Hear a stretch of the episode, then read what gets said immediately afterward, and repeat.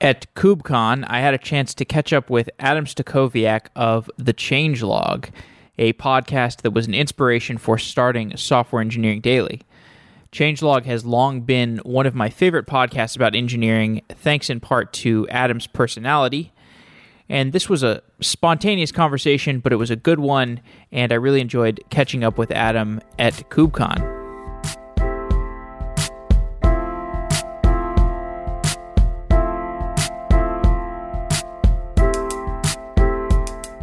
I'm here with Adam Stacoviak, the host of the Changelog. Hey, hey, hey. It's great to have you here, Adam. Thank you, Jeff. It's uh, good to see you in your flesh. Yes. Face to face, not on the internet, not some bits and bytes. That's right. The real thing. That's right. Yeah, so we are recording a spontaneous podcast about KubeCon and stuff.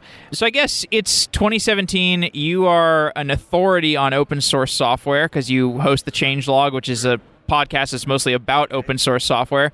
What are the most exciting projects in open source right now? Projects, specifically. Mm. I could say verticals rather than projects. I would say anything AI, anything ML, anything orchestration, anything cloud. Those things are lighting on fire. Obviously, the front end has been on fire. React, Vue, anything JavaScript related is pretty on fire. I would say those things are pretty much super hot. What I like about the changelog is you're really good at having both the technical discussion as well as the narrative around the technology. So, for example, the uh, one of my favorite stories around open source that comes to mind is you mentioned Vue. The fact that Evan You started this open source front end JavaScript framework when Angular and React were both hot, and they th- we thought those were the big dueling competitors.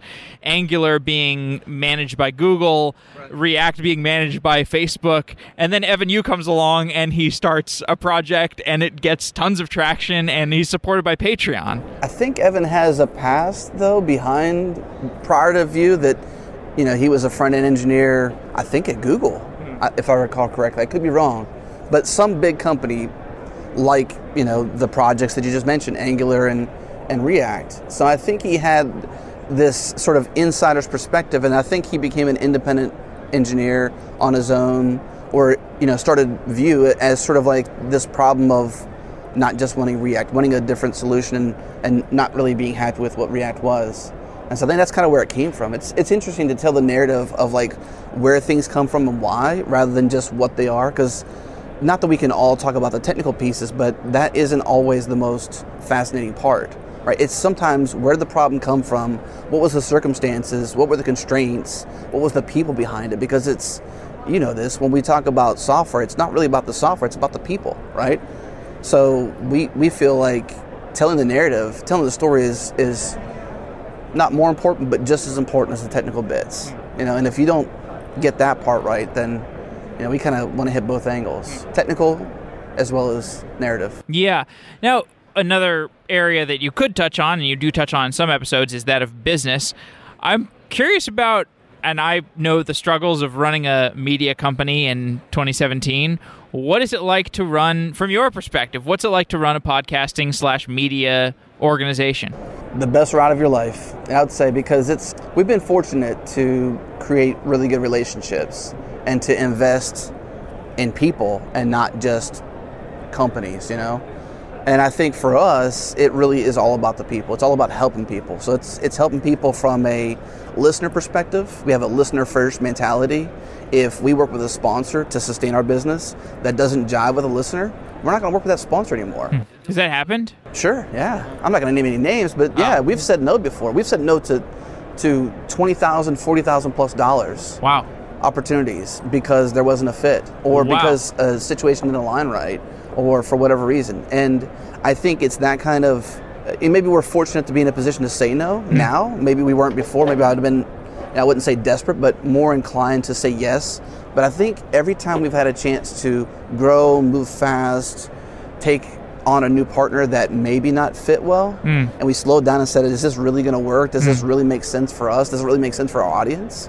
And we examine that closely. I think that is that having that DNA in us that makes us maybe you know this if you listen to the show, but it helps our listeners trust us far more as as editors, as yeah. curators, as you know, Jerod likes to say, tastemakers. Although that's not the best word for it, it's generally what you are. You're you're a tastemaker of software, tastemaker of people, and you're helping curate this sometimes disparate world of open source software and software development. We connect dots, you know, Mm. and so if if we have the listeners' trust doing that, and, and that comes from making wise decisions for their for their behalf. If we have that trust, it's so much easier to navigate. Fun, yeah, it's a lot of fun. It's a lot of fun because you get to meet a lot of people. I'm here meeting you. I'm here at this conference, KubeCon. You know, get to shake a lot of hands.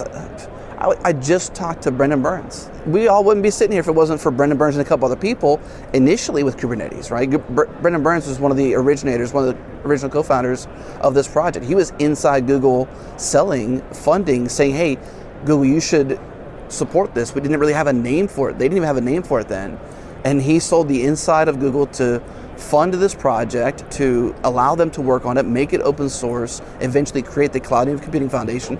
And without somebody like us and you and others telling that narrative, telling that story, we're just lost. We- Yeah. We don't have we don't have we don't have that thread connecting us. Yeah. So podcasting in 2017 is it growing? How fast is it growing? Oh man.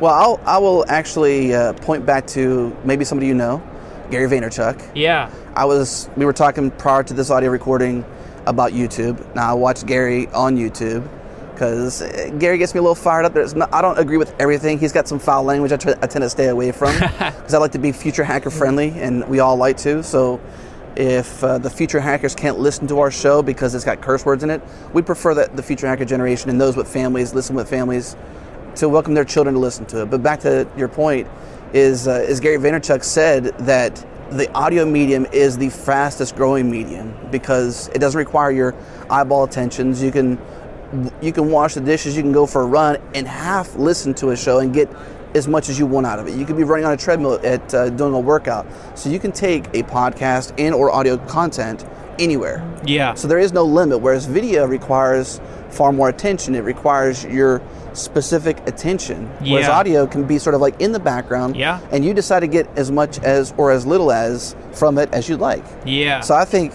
podcasting has grown tremendously in 2016. It's it's lighting up in 2016, uh, 2017. I think it'll be on fire next year. really? Oh yeah, I mean you got so many companies, companies like Gimlet Media getting their, of course their shows are not like yours and I's where it's more mainstream. I think our shows are mainstream software developer podcasts. Yeah. Right. We're not gonna reach the mass millions because we don't have content that reaches the mass millions. Right. Mhm. We're barely trying to scale to 100 million developers in the year 2027 for Kubernetes, and that's you don't you don't have the you don't have millions and millions of downloads when you're not mainstream, right? We're, we're very niche.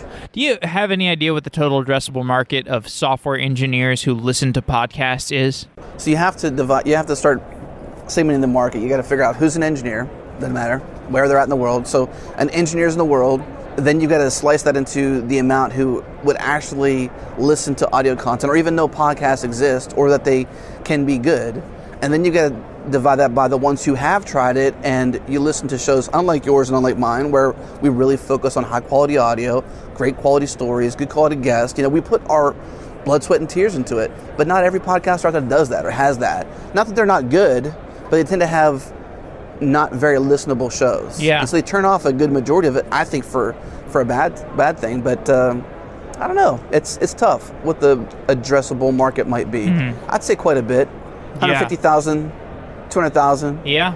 I'd say. You Yeah. Know? But then you got to slice that into interests.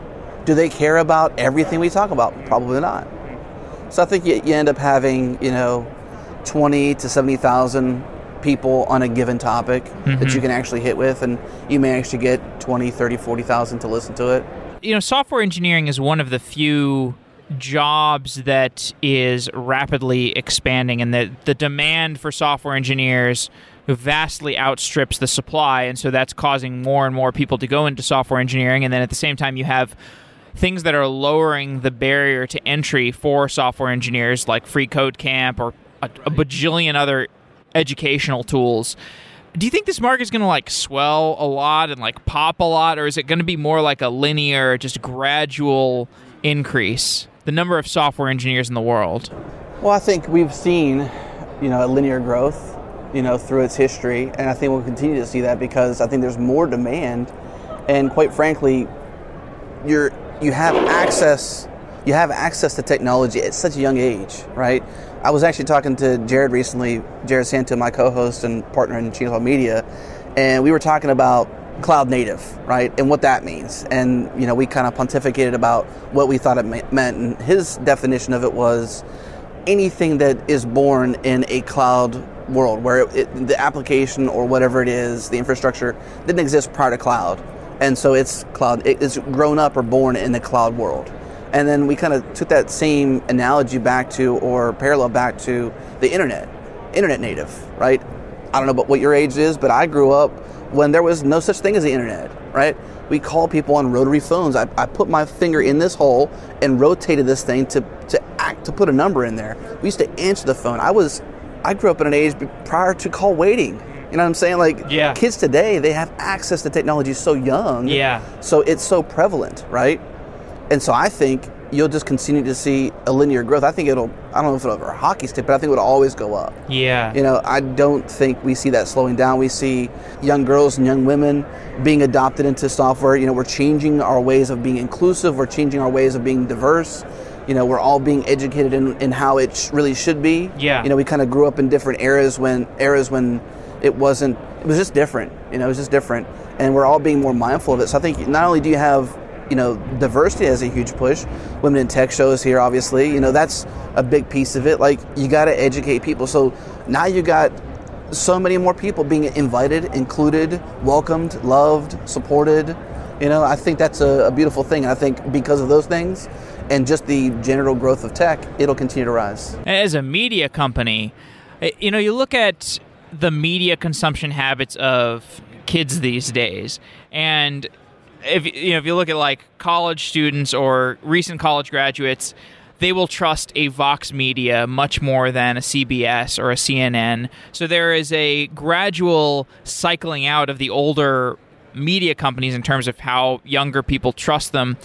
When you think about building a durable media brand with Changelog, what do you feel like you need to make changes, or do you feel like you have a brand that is going to be durable, that will be beloved by future generations of technologists?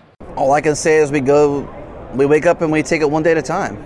You know, I, I don't really know how to answer that, but just to say that we get up every day, we show up, we do the work, we love on a community that needs loved, and we do what we can to share great stories and to pat people on the back when they need praise and to shine lights on technologies that haven't gotten covered or stories that need to be told.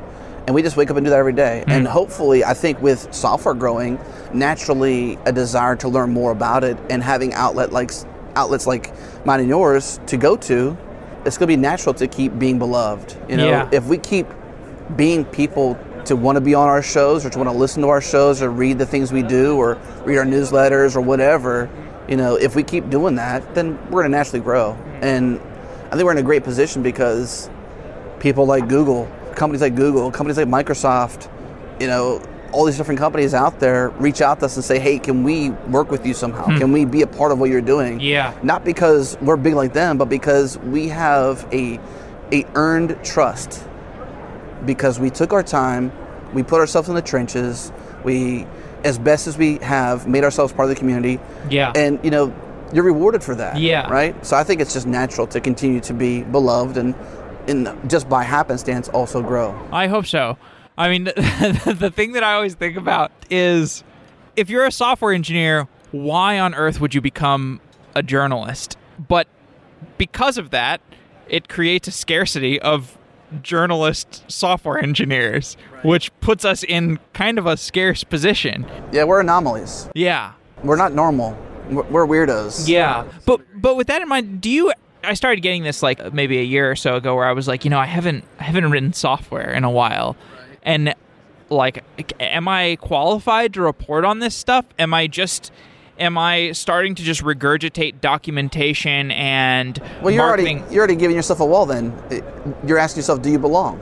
Which is a version of imposter syndrome. Just because you haven't written code in a while doesn't mean you don't know what it is or why it should be written or who it should impact. Right. That's what we are as technologists. Just because you write code doesn't get you a seat at the table. Fair enough, but nonetheless, I forced myself to start doing some coding again. Do you do you write? Try. You try yeah. to try to find. I'm more of a front end developer, so I don't do a lot of back end stuff. But yeah. you know, one thing I do play a big part in And one thing I have done prior to you know being a professional media dude or podcast or whatever I, you know people might think I am is I was a product manager. I was a UX designer. I was a designer, a front end designer, and so I wear all those same hats for my own company. The, the new stuff we build, the new stuff we design, the things we're coming out with, and very soon, changelog.com, is designed by me. What's coming out? The easiest way to say it is we've been producing a newsletter for the last three and a half years.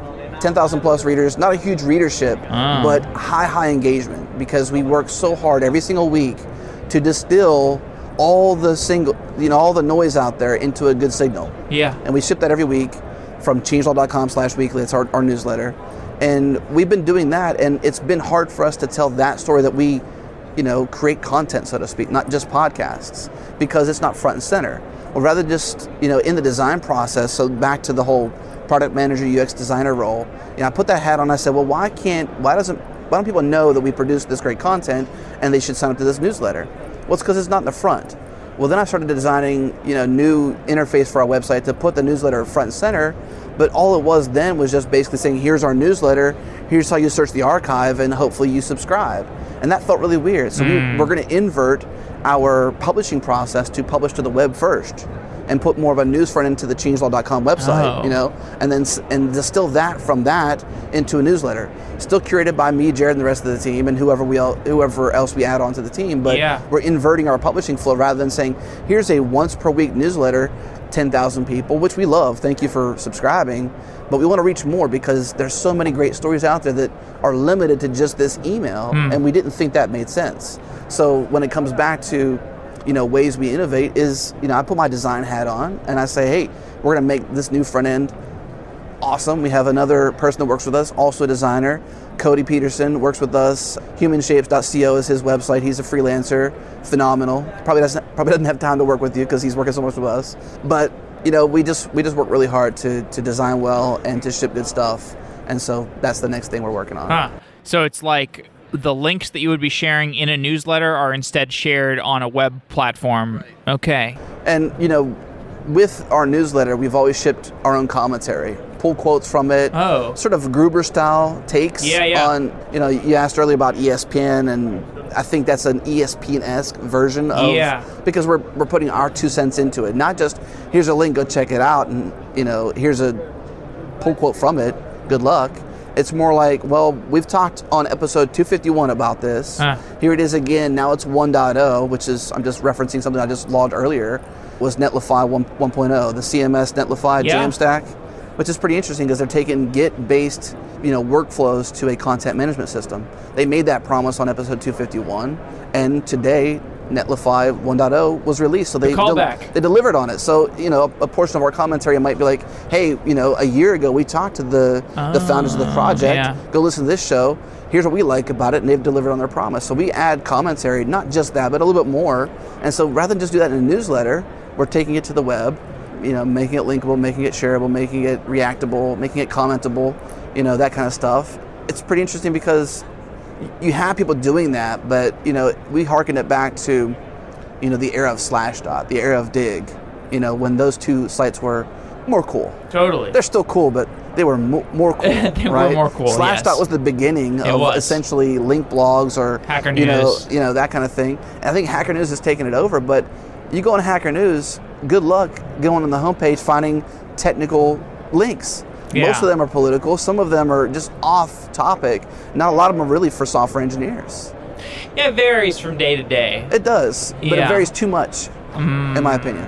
Our newsletter, Changelog Weekly, has always been, you know, you can go back to Jason Fried and DHH and their methodology with Basecamp, right? They built Basecamp, and Microsoft Office was what they didn't want to be. You know, so they didn't they didn't really have an idea of what they wanted to be, but they knew what they didn't want to be Ah, yes. right? And not that Hacker News is bad. Yeah. Not saying that one little bit because everybody's effort is should be, you know, should be praised, and I think it has its place. But you know, we think there's a gap there, and we're going to fill it. And our example of not to what not to be is Hacker News. Interesting. Okay, that makes sense. What advice do you have for people who are looking to start a podcast or start a newsletter or start some sort of personal brand effort, particularly developers? Hmm, personal brand effort.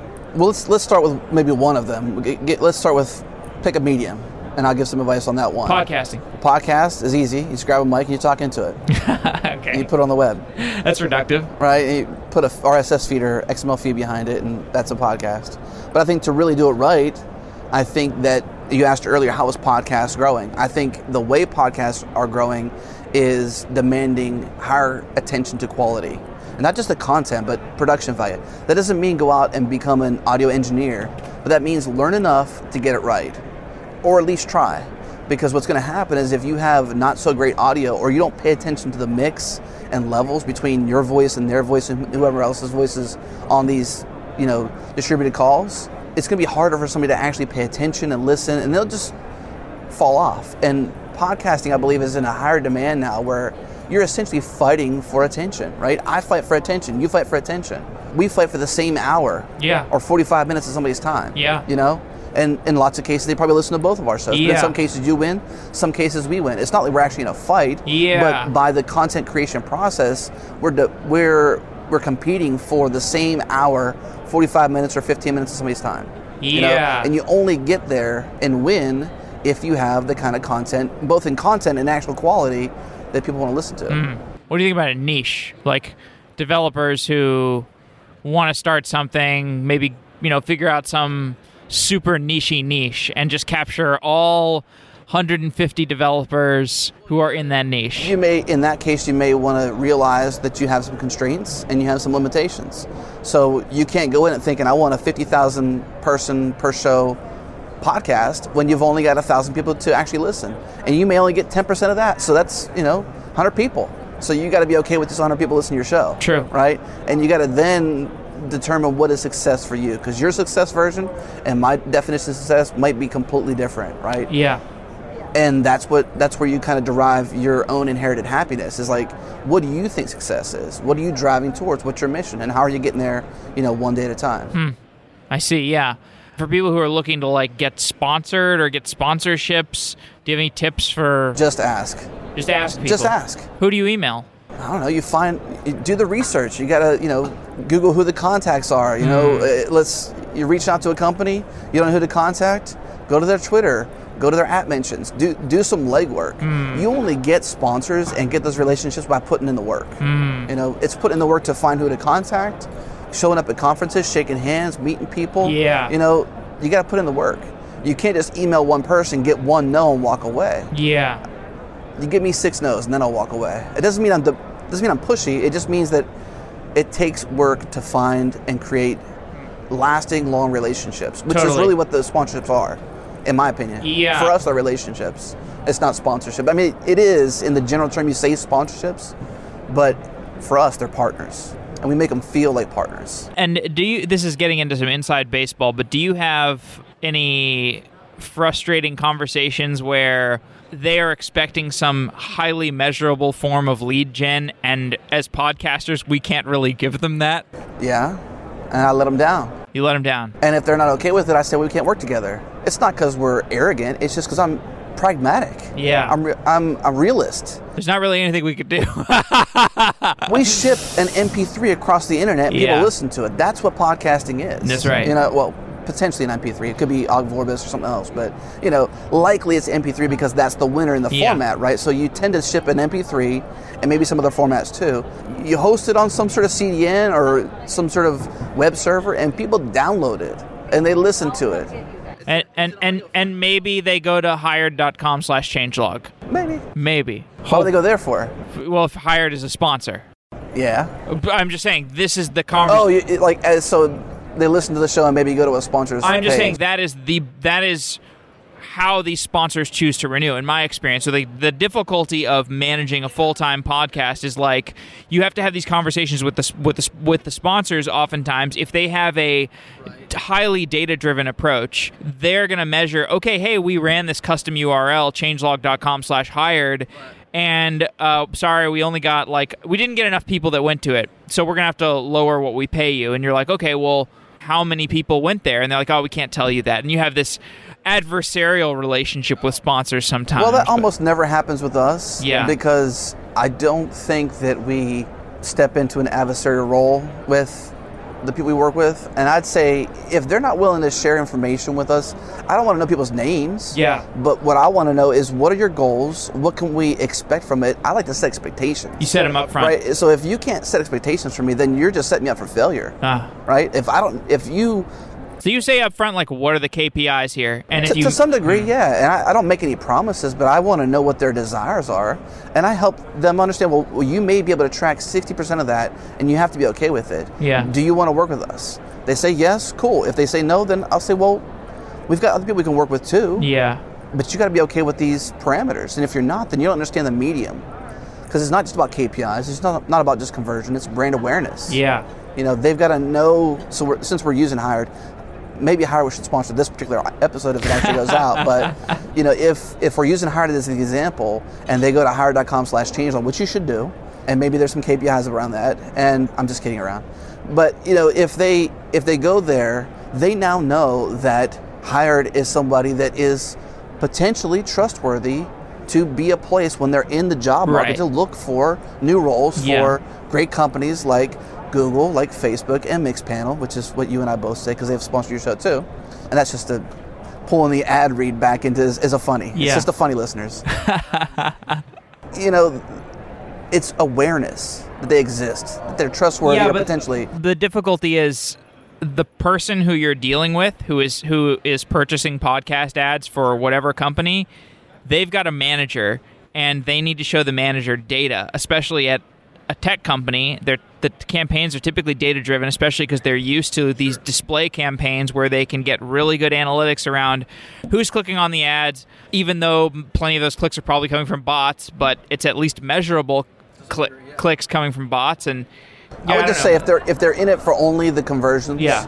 then that's that's wrong. yeah You know, you got to understand we're in the radio business, for lack of better terms. Yeah. Like the radio business wasn't only about conversions; it was about brand awareness. It was about sharing a story. You know, you know, some insider baseball stuff. I tend to ask people like, "What is the message you're trying to deliver to the developer community that you're having a hard time doing, and how can I help you deliver that message?" Right. Right. So you got to figure out how you can give them value, which is what I always try to do and not just do an ad read, not just say, hey, you know, go to hire.com slash changelog and hopefully you subscribe. Like you tell their story, mm-hmm. right?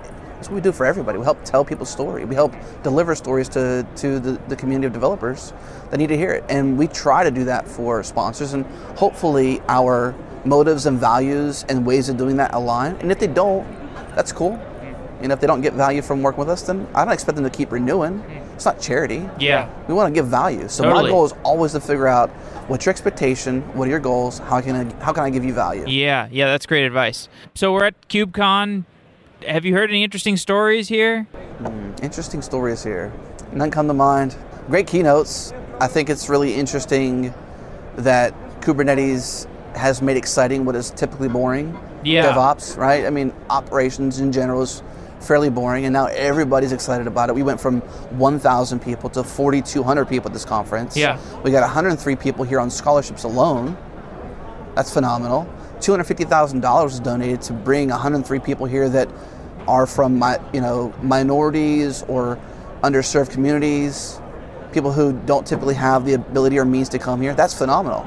I've never seen that. There's a huge check somewhere over there Yeah. that says $250,000 on it. And that's a gigantic donation. So that's a big story. This community has grown significantly. I think see, it's not just because of Kubernetes, it's also because of a thriving community. Huh. CNCF, collecting these, these disparate projects together and saying this is cloud native has been huge. That's a story that I think is, is generally told here. I think it's interesting that all of the cloud providers, this is like the first technology, other than maybe Linux, this is the first technology that all of the cloud providers are gathering around saying, okay, we're supporting this, we're providing a, a large, we're putting a large bet in our cloud services business around Kubernetes. And that's like rocket fuel to the to a, te- to a technology. Yeah. Like it's, the, I don't think there's there's any precedent for that. Maybe the Hadoop space. I guess the Hadoop space would be something like that. Yeah. It's been said that Kubernetes is Linux for the cloud. Yeah. So it would make sense that you would use Linux as an example of emulation or similarness. And I think that, yeah, it's like every cloud is here Google, Microsoft, what other clouds are out there? Alibaba Cloud, Weave Cloud. All the clouds are, not only are they, I would, you, you say betting, I, I think Kubernetes has proven itself as the orchestration technology of the cloud. They- Yeah. it you know, the community needed a unified API, and eventually one of them, you know, one of the many out there would have won. You got Kubernetes, you've got Swarm from Docker, And Mesos. Mesos, and very, you know, all the different players in this orchestration space.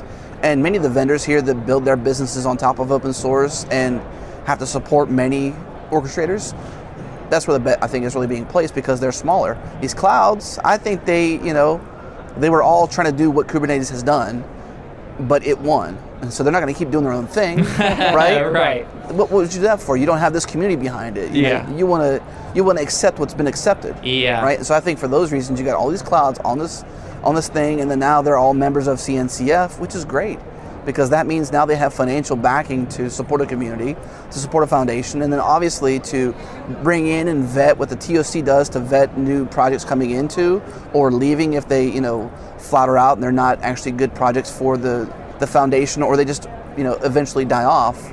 Uh, they call them retired, but yeah, I think all the clouds being involved, all that money being involved is great because that's what it's all about. It's hmm. sustaining open source. Yeah. You know, and you, and you have to have you have to have an economy to sustain. Whether it's whuffie economy, which is a you know a term for another term for like social currency, Oh. or true money. Oh.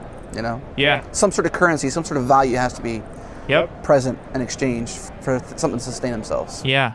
Actually, okay, random question. You're all about open source. Have you are you covering Bitcoin stuff? Absolutely. How are how are you wrapping your mind around that space? Are you do you like do intense preparation and research and stuff for those kinds of shows because they, they can get pretty technical in my experience. We do research, yeah, Okay. of course. We don't show up five minutes ahead of time with, with barely knowing their name. Sometimes we're, we're out of time or whatever. We, Yeah. It's busy, but we do prepare. We, you know, we'll do our show notes. We'll do some, you know, rough outlining. We don't have a script, you know, but we'll kind of understand general topics we want to cover, some sort of general flow, some sort of general story. Yeah. But part of the magic, I think, of podcasting in general is kind of coming to a conversation a little, A little unsure. yeah, a little unsure. You know, You don't want to, you don't want to hear the two experts talking to each other about a super niche topic. No, I think it what's what I think I like most about our show is that is that we're not thought leaders in most of the spaces we Yeah. talk about. In in a lot of cases, we're imposters. Right. And so we have this phrase we use that uh, we do the show as is is this. We faced our imposter syndrome, so you don't have to. Ah. You know, so we end up being the imposters in front of thousands. You know, Yeah. in front of these people. You know, just face to face temporarily. You know, in that in that hour or so of the conversation. But to the listeners, we're the imposters. We tend not to be the thought leaders. Bitcoin specifically, preparation around that. I think you know you got to understand blockchain. You know, you got to understand. I think some constraints around the blockchain. You got to understand some constraints around cryptocurrencies, some constraints around fiat currencies, understanding the landscape to some degree. But Yeah. I think just knowing the, the general touch points is great because you can ask some pointed questions and from those questions get more information on where to take the conversation to. Yep. Being a conversationalist is, is uh, in a podcast, in my opinion, for the shows we do, tends to be you know part of our secret sauce or DNA is that we we tell people up front like this is not an interview. This is just a conversation between three people who tend to care about technology. And you tend to be the expert, we tend to be the imposters, but we're going to come at you with some knowns and some unknowns, and our, our audience is developers. So go as deep as you want. Sometimes we'll follow you, sometimes you won't. And uh, we'll, we'll, we'll see, we'll see you I've on the side. Yeah, you know, and we're like, sometimes people are talking about like creating an OS, and my eyes glaze over, and I'm like, I Yeah. have no idea Your what ears it glaze takes. over. Yeah, microkernels, this and that. I'm like, what? I don't know. But I get the general idea what they're trying to do because they're trying to serve people. Yeah. And if you understand people, And somebody out there listening is like, yes, I follow exactly what he's saying. Or she. yeah, exactly. And we, and hopefully we're taking that conversation in a good direction. I'm sure a lot of times somebody out there is thinking, you should have asked this, you should have Right. asked that, right? Yeah. But we can only take it so far. Yeah. We got 45 minutes to an hour to talk to somebody. Totally. We can't, I don't know if people would listen to three hour shows. We've never tried a three hour show. I don't think I would ever even, I'd probably have to like take a bathroom break and a, and a snack break for a three hour show. You listen to Joe Rogan? I listen to Joe Rogan on YouTube Okay. in probably five to 15 minute increments. Okay.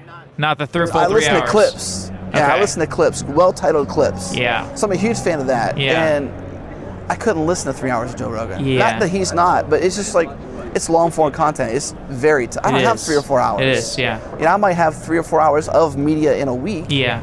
So I got to slice that up. Yeah. You know, I got different interests. Yeah. Okay. Um, what's in 2018 for Changelog? Well, news. I think that's probably going to be big for us. Hmm. Curated. It's, so it's curated news. Yeah, it's curated news. It's you know if you if you subscribe to Changelog Weekly right now, or you go back through the archive, which is listed at changelog.com/weekly.